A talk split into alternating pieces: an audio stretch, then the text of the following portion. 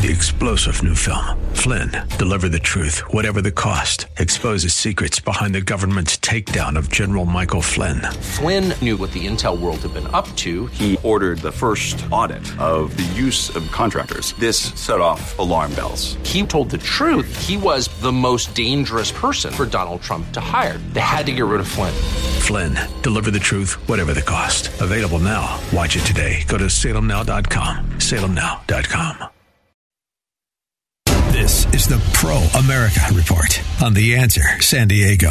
Welcome, welcome, welcome. Ed Martin here on the Pro America Report. Pro America Report, great to be with you today. Thank you for tuning in. Hey, um, don't forget, visit proamericareport.com. You know, I got a message recently from uh, someone I didn't hadn't heard from. I, I don't think I'd ever had an exchange with him, and he said, "Hey, I tell you, I follow you every morning. I get that email from you, and I'm really I'm pleased you do it. I'm grateful you do it." And I didn't really um, I didn't know who he was, right? I didn't have a real sense of uh, of who he was, so that was very cool. So if you visit proamericareport.com, you can uh, sign up there, and you will uh, get a daily email every morning, 5 a.m. Pacific time, 8 a.m. East Coast time, and everywhere in between.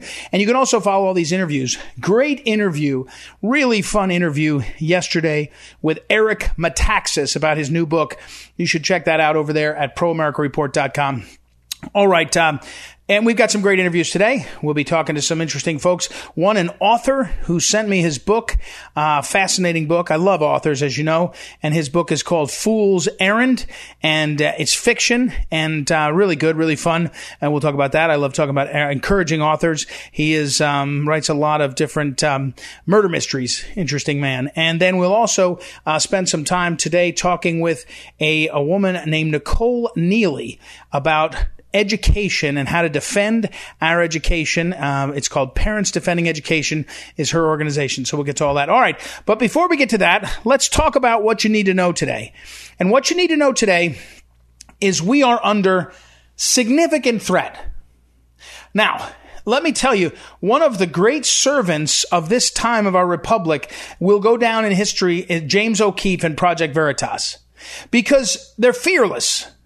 And what they're doing is not easy. They're taking on, like, they take on the big, big guns at Planned Parenthood, CNN, all these things, and they just don't stop. He's now got some videos of Facebook and, and, and a whistleblower at Facebook exposing some stuff that's gone on. We'll talk about in a moment. But first of all, hats off to uh, our friend James O'Keefe for what he does. He's extraordinary at what he does and he just keeps doing it. It's going on a decade or more. He just keeps plugging along. Project Veritas, check them out. Check out all their body of work. They, they get silenced, they get blocked, they get put down by all kinds of the social media, and they just keep on trucking, keep on chugging along. So here's what they've done now. Project Veritas has videos of a Facebook whistleblower who basically explains that Facebook is managing through its algorithms sort of what is allowed to look and sound and be perceived as true and what's not. And that power is unbelievable. And the fact that it's coming right now, that this video is coming right now is sort of providential, perfect timing because our conversation, and I had a lengthy, I did a, um, I did a town hall over on Sinclair television last night. Uh, uh, there were four of us and the host and the topic was cancel culture. And everybody got to the certain point where they said, well, one of the things that we all have to do is stand up for the truth. And we have to be the ones that stand up for the truth. And when we stand up for the truth, we can get courage is contagious. That's true. And courage is a habit. That's true. And we've got to stand up. We can't self censor. And I'm all for that. You've heard me talk about that. We have to do that.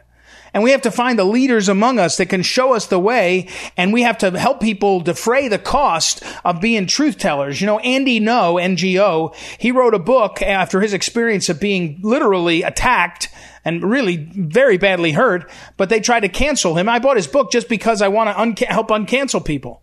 We need to be standing for the people that have, are, are, are standing up, right? So that's all true. We need a culture of not falling for the self censorship.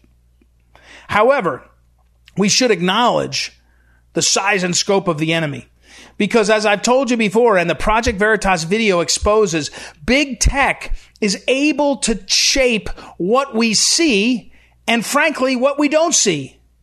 You know, I'm reminded of an essay that the late Phyllis Schlafly wrote in the 1970s about the Salman Rushdie book, the Satanic Verses. I guess it was the 80s. It wasn't the 70s. That's too long ago. I'm thinking about it now. I got to look that up. But but her, her column was about the, the Satanic Verses by Salman Rushdie. I think that's right. And Salman Rushdie's book was pulled out of the big three at the time chain of bookstores. At the time, there were three bookstores. You know, Barnes and Noble. Was it Walden Books? I don't know, the three of them, I can't think of the names now, but they, they, they were able to control 30% of the market for books in every mall and every strip mall or whatever, right?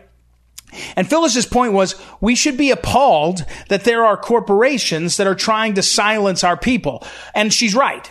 And people, and her argument was not government should regulate it. It was that we should care and we should be loud about it. All true.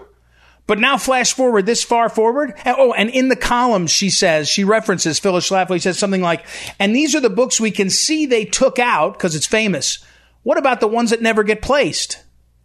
And that's where we are flashing forward all those way. Uh, Facebook is big. Twitter is big.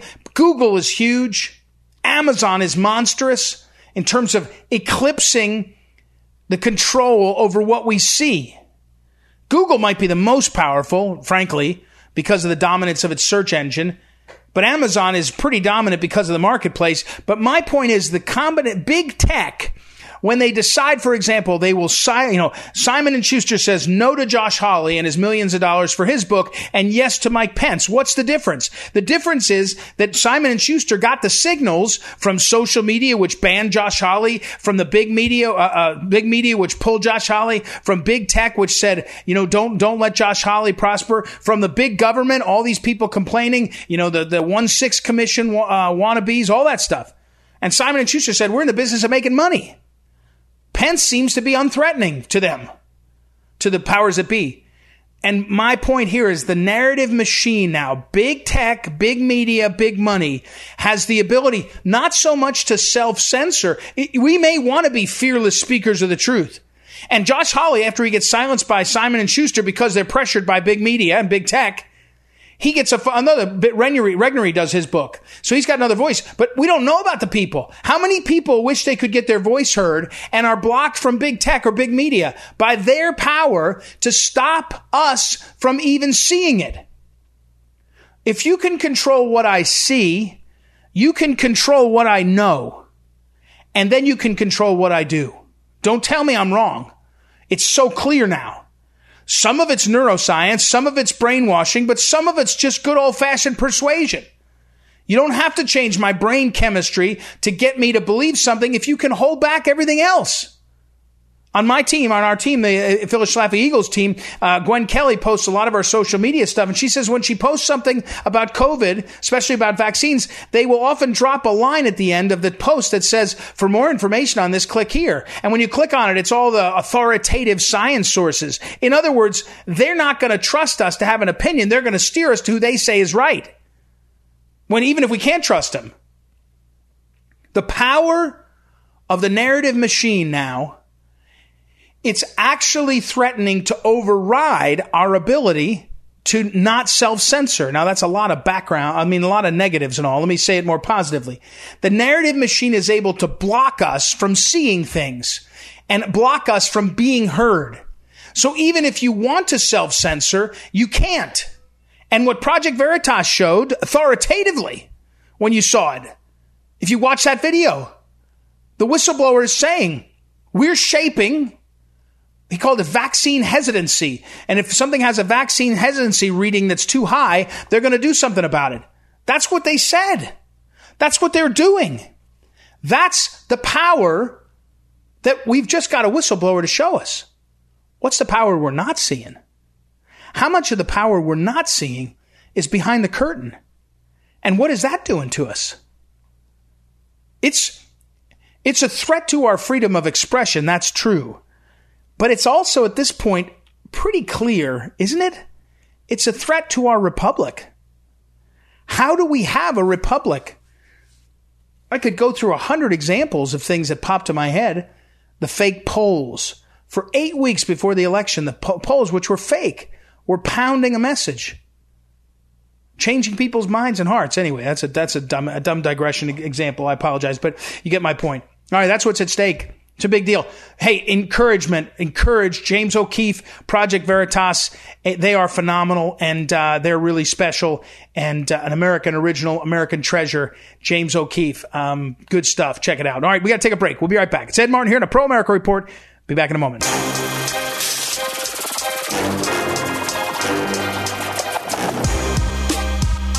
Welcome back. Welcome back. Ed Martin here on a Pro America Report. As you know, my listeners know, uh, Jeff, I love authors and I love to have authors on talk about the process and all. And uh, our next guest is Jeff Stephens. He is, well, he's, he uses this term a lot with people, prolific author. He's an author of many books and has a extraordinary uh, history of writing like a lot of authors. And I'll ask him about this. He's also a lawyer, trained as a lawyer. And his newest book is called Rogue Mission and uh, out available everywhere you get books. So first of all, let me say uh, welcome, Jeff Stephens. How are you, sir? I'm great, thank you. And actually, my latest book is Fool's Errand. So. Oh, I apologize. I apologize. yeah, yeah. I'm looking at. They didn't give you the right information, but yeah, Rogue Mission is terrific. That's a spy novel. Uh, Fool's Errand yep. is more a father-son thing that we're hoping does big for Father's Day. It's an international treasure hunt, and they're both fun. Get them both. well, well, and I, it's not your guys, folks, that uh, you're you're uh, because they gave me the right one. In fact, they were nice enough to give me a copy of it. And as I open up your file, that's what threw me off. It was uh, I had been looking back at your stuff. So you're you're of course you're right. It's your book, but Fool's Errand, and I did. I'm about halfway through it, and it is really uh, a great, well timed, as you say, for Father's Day and for Father's Son, or you know, kind of uh, that kind of thriller. But before we get to the book. Um, you how come so many people that are lawyers end up authors? I mean, the famous ones, you know, like Grisham, right, who's had a sure. big success. But why is that? Why why do you David think that Baldacci, is? by the way, a lot of people don't know that yeah. David Baldacci was a lawyer. They don't talk yep, about yep. that as much as they do with Grisham. But yeah, you know, I think I think part of it is that we deal with words so much. I know that's obvious, but you know, if you're a lawyer, you're constantly writing. You're writing briefs, you're writing letters, you're writing you're writing uh, summaries, you're writing memoranda, and you know, it's just a natural progression. I think. But I've always written, so for me, that it just comes naturally. Hmm. We're talking with Jeff Stephens, and and so this um back again for a second. You've written a lot of books, and a number of them are set in places where you visited. Obviously, that's something. Sure. Um, so travel is a, travel is a big thing, and I think I think on the on the series, um, one of them was set like in, in on the Italian, the like Amalfi Coast, or one of those cities, right? That I was reading up on your stuff. Well, how does how did you handle? Because you probably can travel because you're a big successful author during the COVID thing. How did you handle being sort of locked down? Where were you locked down? Did you i lose you your what, mind because you wanted to travel? Like everybody else. I got, I'm, I'm sorry for interrupting. I got cabin fever like everybody else because I love to travel. And you're right. One of one of my books, the the um, uh, Targets of Deception, the first in my in my spy series. Right. It took place. Uh, the climactic scenes take place in Portofino, Italy. Like you say, it's on the Italian Riviera right there. And right. it was just one of those places where I was, and it was magical. And I thought, one of these days I've got to write this into a book somewhere. And so, uh-huh. so one of the reasons for Fool's Errand, by the way, it's funny you should mention that, but one of the reasons for Fool's Errand that I went away from the spy novels during the pandemic. I said I really wanted to take a book that was more family oriented because that yeah. it was a big family time this year. The people we saw and the people we couldn't see, but I also wanted to take people around the world. So it takes place in New York, it takes place in in Las Vegas, it gets into the south of France and in Paris, and so it, you know a little fun for people to read that way. I mean, otherwise, I don't want to be housebound when I'm writing. Right. We're talking with uh, Jeff Stephens, and the book he's talking about is Fool's Errand, which is available everywhere you get books all over the place. They were sent, nice enough to send me a copy ahead of time, which is how, how I got halfway through it. And and let me let me remind our listeners, we were just talking though about uh, some of his other books. There's a main character, uh, four or five books with a, a CIA agent named Jordan Sandor, who is Correct. the sort of main character. He gets yeah he gets out of the out of the uh, agency and does this. Now uh, here's a question. I, I, think I read I, I, must have read one of those books too. I've I, since I thought you were coming on, I've gone back and dug into this because I love these kind of writers. But where'd you get the name Jordan Sandor? When I read okay, that, I thought so here's it stuck in my head. This, yeah, I tell tell me. Now, I had a friend years yeah. ago, and I found out by accident he was a corporate guy in New York City. I found out he was a CIA uh-huh. agent and he was really an agent. Oh. I mean, he wasn't like a desk jockey. He was a true around the world agent.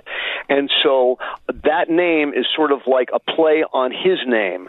and he's now not Oh. with us anymore. But um, he was he was an American hero. He was a Vietnam veteran.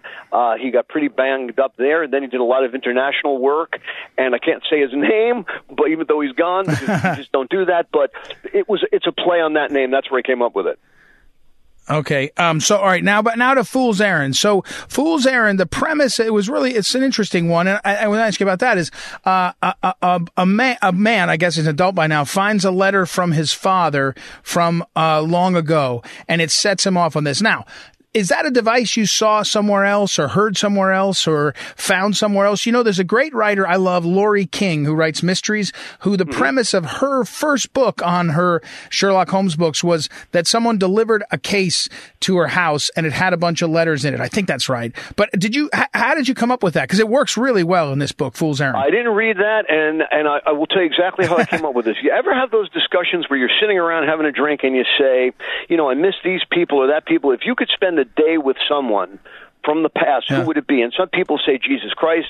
Some people say Winston Right. Churchill. Some people, but but most people say, "Gosh, if I could have one more day with my dad, if I could have one more day with my mom." And so it got me to thinking, wouldn't it be interesting if this young man, who's the narrator of the story of uh, Fool's Errand, finds a letter that his father left just before he died six years before? So it's sort of like the father was talking to him from beyond the grave and telling him about this cache of stolen money and that he wants his son to find it, but he can't give him too many clues because if someone else finds the letter, then that's that. And so, Right. spoiler alert is not necessary because this is disclosed right on the first page of the book. And it's just the whole Right. question is: Will this young man will he embark on this journey? Because his dad was always looking for the brass ring, and he was kind of a ne'er do well kind of character guy and and all this. And of course the name of the book is fool's errand so we know what he does. He doesn't put the letter back in the envelope. He decides i better go do something about this. So Mm-hmm. Yeah, that's right. there's danger there's romance and there are a lot of surprises We're talking with Jeff Stephens, and the best place to look at all of the different stuff he's doing has done is jeffreystephens.com. That's Jeffrey E Y Stephens E N S Stephens jeffreystephens.com. You can check it. I'll put it up on social media too. Um, back to Fool's Errand, uh, the the uh, book. It's just out about four or five months ago. Uh, came out. Um, do you?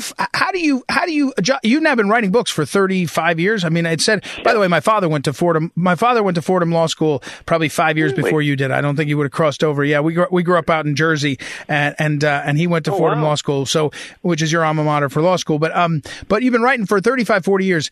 People read differently.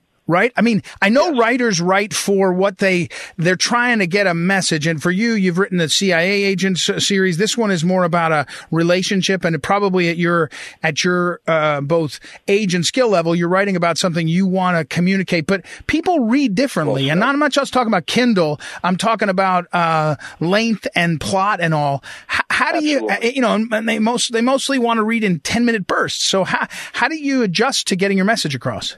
Well, that's that's such a brilliant observation. It really is because that's why James Patterson uh, say what anybody wants to say about him. That's why he does what he does. I mean, he has two and three page chapters because people Yeah. just want to go through like rap, rap, rap, and that's what they want to do. And so chapters are shortened, descriptions are shortened, books are are not as long. I mean, there are books that we re- read in school as kids, and you know, you know, Look Homeward Angel by Thomas Wolfe. Who the heck would ever read that anymore?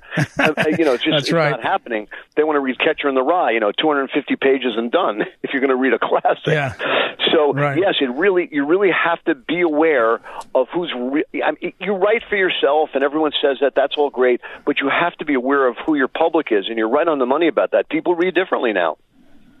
Yeah. Do you find that? Uh, so, uh, do you find? Do you get? How much feedback do you get? Now, the other thing about this is when you write a book in 1970s and you write a really good book, you finish it, it sells a bunch of copies. You would get letters in the mail, I'm sure, and they would send them to you either at PO box or at the publisher. Now, they're just as likely to go on your website and within an hour of reading your book, go put in a contact and comment you or comment on the blog. What, how right. does that change? The feedback. How does that, how does It's the feedback change? I, I mean, you're right. It's much faster. I mean, I get emails, and then people review it on Amazon. It's a lot of it is, is just uh, reviews on Amazon. You know, they just say, "Hey, this is a five star book. You've got to read it." And I say, "Thank you very much." And sometimes they contact me directly. Sometimes they write and say, "How come you didn't write another Jordan Sandor spy thriller? Why'd you write this book?" And so I'll even take the time to write back and explain. I just want to do something a little different during the pandemic, but we're going back to the spy thrillers this year. I'm not, I'm not giving that up. so it's you know, but it is. It's it's a different time. It's a different world. It really is. In the Yeah. reading business, Uh, publishing is tough, and and Amazon is the 800 pound gorilla. I mean, mom and pop shop. I mean, whenever I tell people go look for Fool's Errand, if you can, go to your independent bookstore because they need your help, and they may have to order Right. it for you. And I know it's a little bit of a pain, but on the other hand, you go on Amazon, the book's always on sale.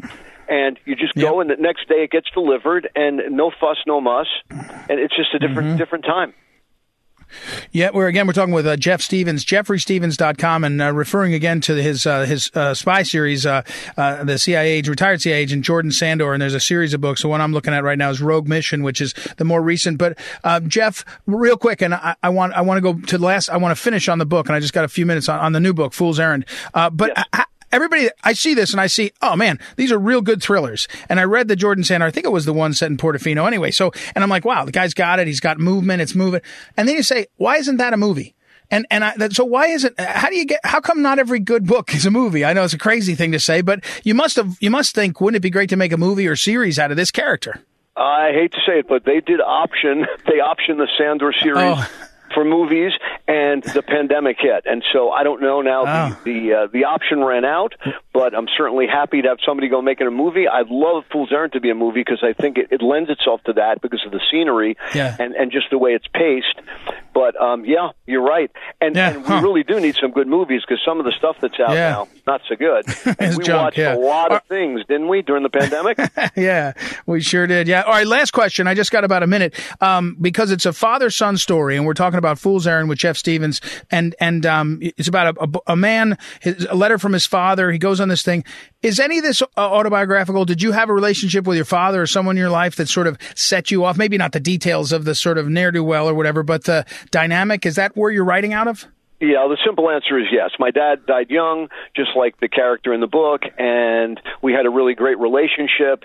And he did You could me feel it. You could some feel it. missions that, that were a little crazy. Yeah.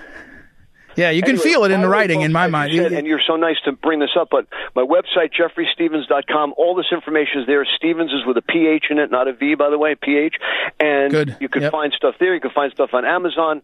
Support your local bookstores. And let's get America back on track. How about that? Yeah. Sounds good. All right. Hey, Jeff Stephens, thank you. Thanks for writing it. Thanks for taking the time. Again, the book is Fool's Errand, uh, jeffstephens.com. I'll put it all up on social media. We'll have you back on again. Thank you, sir. Thank you so much. All right. Have a great day. We'll be right back, everybody. Well, Ed Martin here on the. Pro America. Report. Oh, oh, Take oh, care. thank you. Thanks very much. All right. We'll be right back. Ed Martin here on the Pro America Report. Back in a moment.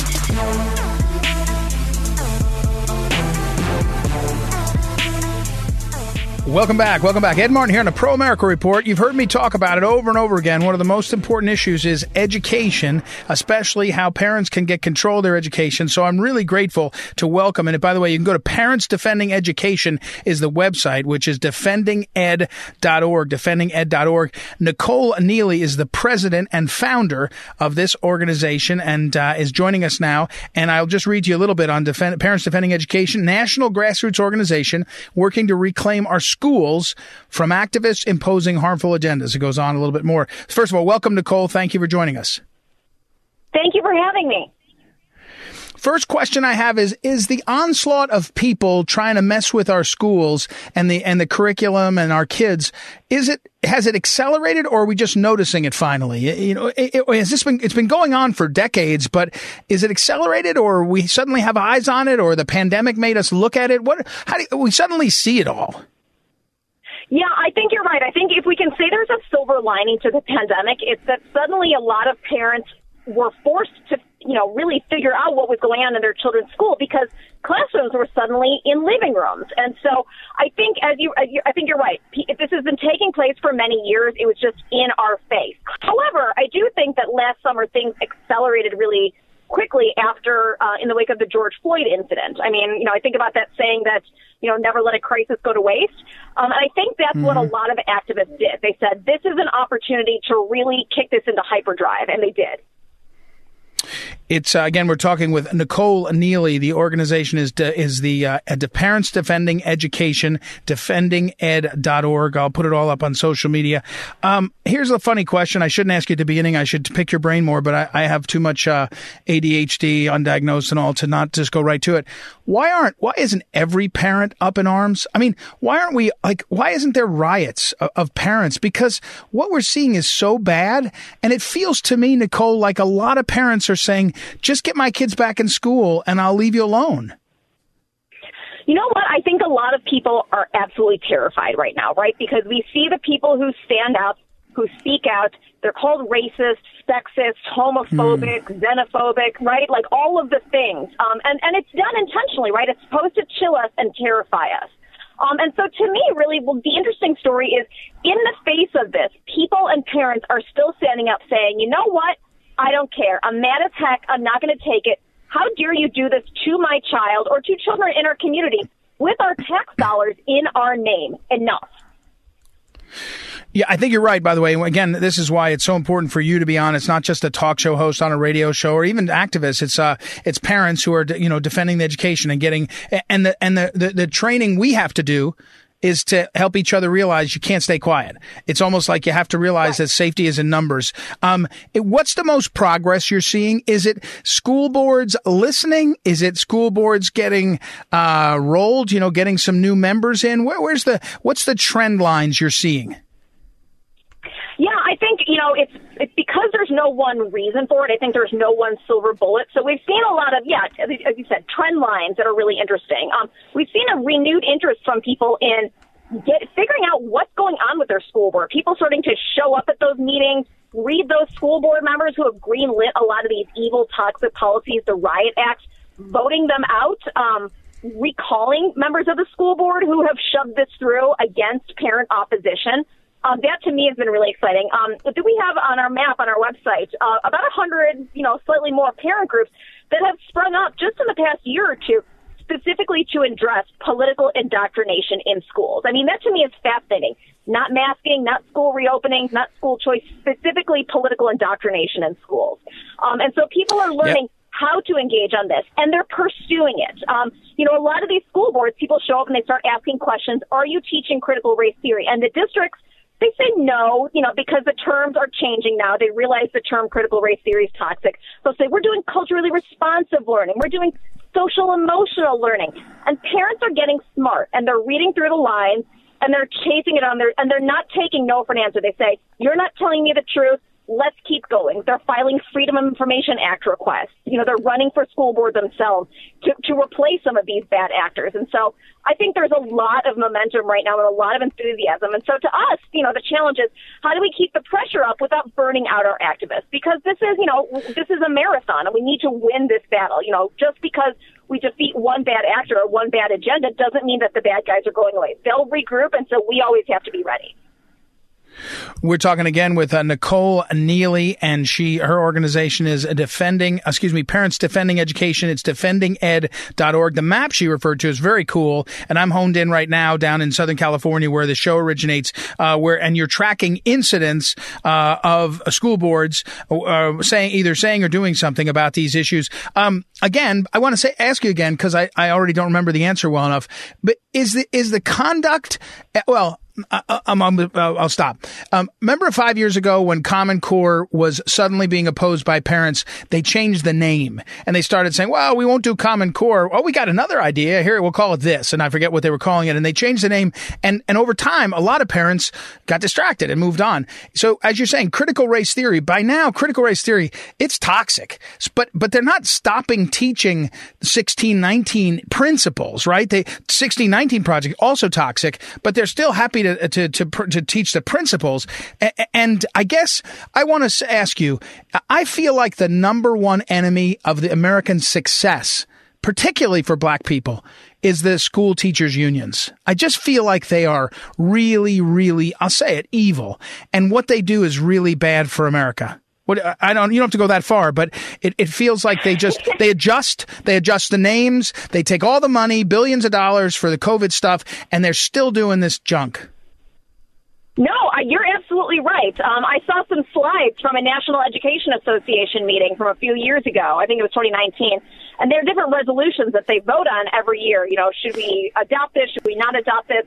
One that was voted down was we should focus our efforts on student educational excellence. That was rejected. One that was approved was we will we will uplift and promote the messages of Robin DiAngelo's white fragility. So that is where the teachers yeah. unions are. I mean, let's think about, you know, last summer, the Los Angeles Teachers Union, as part of their laundry list of demands to return to school in person, was Medicare for all and a moratorium on charter schools in the state of California. This is not about our children. This is a money grab and a yeah. power grab.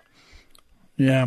All right. Unfortunately, Nicole, I got to run. Uh, so Nicole Neily, the website again is uh, defending uh, defendinged.org and also on social media at defendinged on Twitter. I'll put it all up on social media. We'll have you back on again. I think people need to go to your website, sign up for the emails, and pay attention. Thank you, Nicole, for being out there. We appreciate it. Thank you. All right, everybody. We'll take a break and be right back. It's Ed Martin here on the Pro America Report. Back in a moment. This is the Phyllis Schlafly Report presenting a daily conservative pro family perspective since 1983 and continuing the legacy of Phyllis Schlafly. Now, here's the president of Phyllis Schlafly Eagles, Ed Martin. After all that time we waited, President Biden's first press conference was a smashing success. He managed to go the entire time without deviating from his scripted responses, without taking any hard questions, or even without tripping over any stairs. In a less than shocking case of good timing, it was only after the press conference that we learned the Biden administration had secret plans to impose standards for a vaccine passport system. Biden wants to use these passports to regulate public access to restaurants, airplanes, sports arenas, schools, theaters, and anywhere else groups of people traditionally gather. Those lacking such a passport could be excluded. This would be a shocking infringement on the ordinary liberty that Americans take for granted. Passports should only be for entry into a country, not to restrict movement within our United States. Our courts have traditionally held there to be an implied freedom of movement, granting citizens the right to move about freely within the United States. This right has only been restricted in narrow circumstances by law, such as when confining criminals. However, a vaccine passport system could effectively place large segments of the population under a form of house arrest if they refuse to get vaccinated. Five officials within the Biden administration have confirmed the desire for a vaccine passport scheme using smartphones to implement it. Access to airports or our favorite restaurant could be blocked based on failure to show a personal barcode to confirm vaccination. This sort of movement restriction is reminiscent of totalitarian nations like the communist East Germany, not of freedom loving nations like our United States. Nonetheless, Biden's staff is investigating how to ensure that the passport will be so widely used that there will be no way around it. At their core, vaccine passports for domestic travel are totally un American. If anyone wants to get the vaccine, wear a mask, or take any other reasonable precaution, far be it for me or you to stop them from doing so. However, I cannot and will not abide by any scheme of our federal government to coerce me to put a drug into my body without my consent. This has been the Phyllis Schlafly Report from Phyllis Schlafly Eagles. In 2016, the conservative movement lost one of our strongest leaders, but Mrs. Schlafly's work and her voice continue through this radio program, our work in Washington, and the influence you have in your own community. Be part of that legacy at phyllisschlafly.com. We encourage you to bookmark phyllisschlafly.com and join us again for the Phyllis Schlafly Report.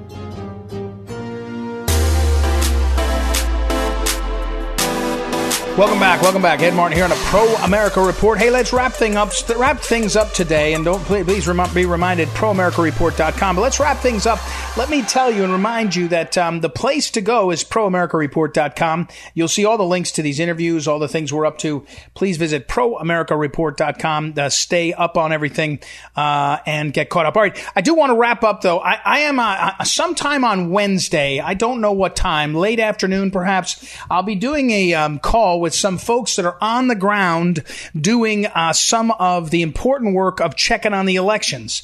And if you watch the mainstream media, the fake news, the big tech, big media, they will say things like, oh, the audits are, you know, based on election lies. Well, as someone said on another channel, maybe they're lies, but maybe they're just concerns.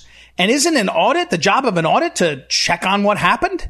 Isn't that generally what audits are for? So why not have audits? They exist in the system. They exist in American life. You can have an audit of your business. You can have an audit of your personal finances. You can have an audit of an election. You can have an audit of lots of things. Audit is a word kind of that's generic. It's value neutral, isn't it? It's not a bad audit or a good audit. I mean, it could be bad. Could be good. But it, we don't know until we do it, or maybe we do if someone says, "Oh, that's a bad audit. It's been done by, you know, uh, in the dark. Uh, it's being done improperly." I do think that early on, by the way, after the election, we were told there's audits going on when there were really what they were doing was recounts. If you run elections, as I have, you know that a recount is just counting the ballots again. That's not the same as an audit. An audit means you're going and checking. Someone said you got 20. So here's an, here's a recount of about, of a, of a, here's a re, the difference between a recount and an audit. A recount, someone comes in and says, I won by 10 votes. My opponent wants a recount, mandatory recount. We recount the votes, run the systems, add up the numbers, see what they get. An audit is, okay, th- this, this machine says you got 28 votes are there 28 ballots attached? This machine said that there was 172 absentee ballots. Where are those absentee ballots? And you compare them and you sort of check the system. In fact, in, in uh, business, you will sometimes get a business that doesn't do an annual full audit they will sometimes call it an audit, but they basically you give your uh, paperwork to a to an accountant and they and you say, "Does this add up?" And they say, "Yeah, that adds up." And you'll say, "Okay, good. That, You check my math." Whereas if you give them all the sources, here's my bank accounts, here's the statements, incoming, outgoing, here's the payments and all, that's a full audit. Anyway, what we're seeing in Georgia is now we're getting to the bottom of things.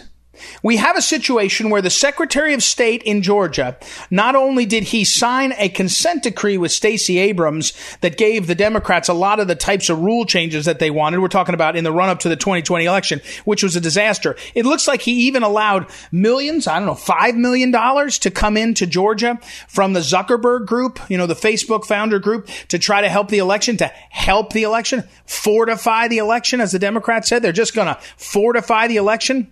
Looks like that's what happened. So we got to wonder how well this was done.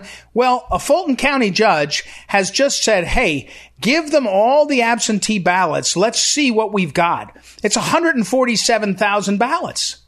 Remember, the election was close, closer than that, but close. It was actually close for seating a senator, by the way. If one of the senators, I forget which one of them, had just had a few thousand more, maybe David Perdue, he would have avoided a runoff.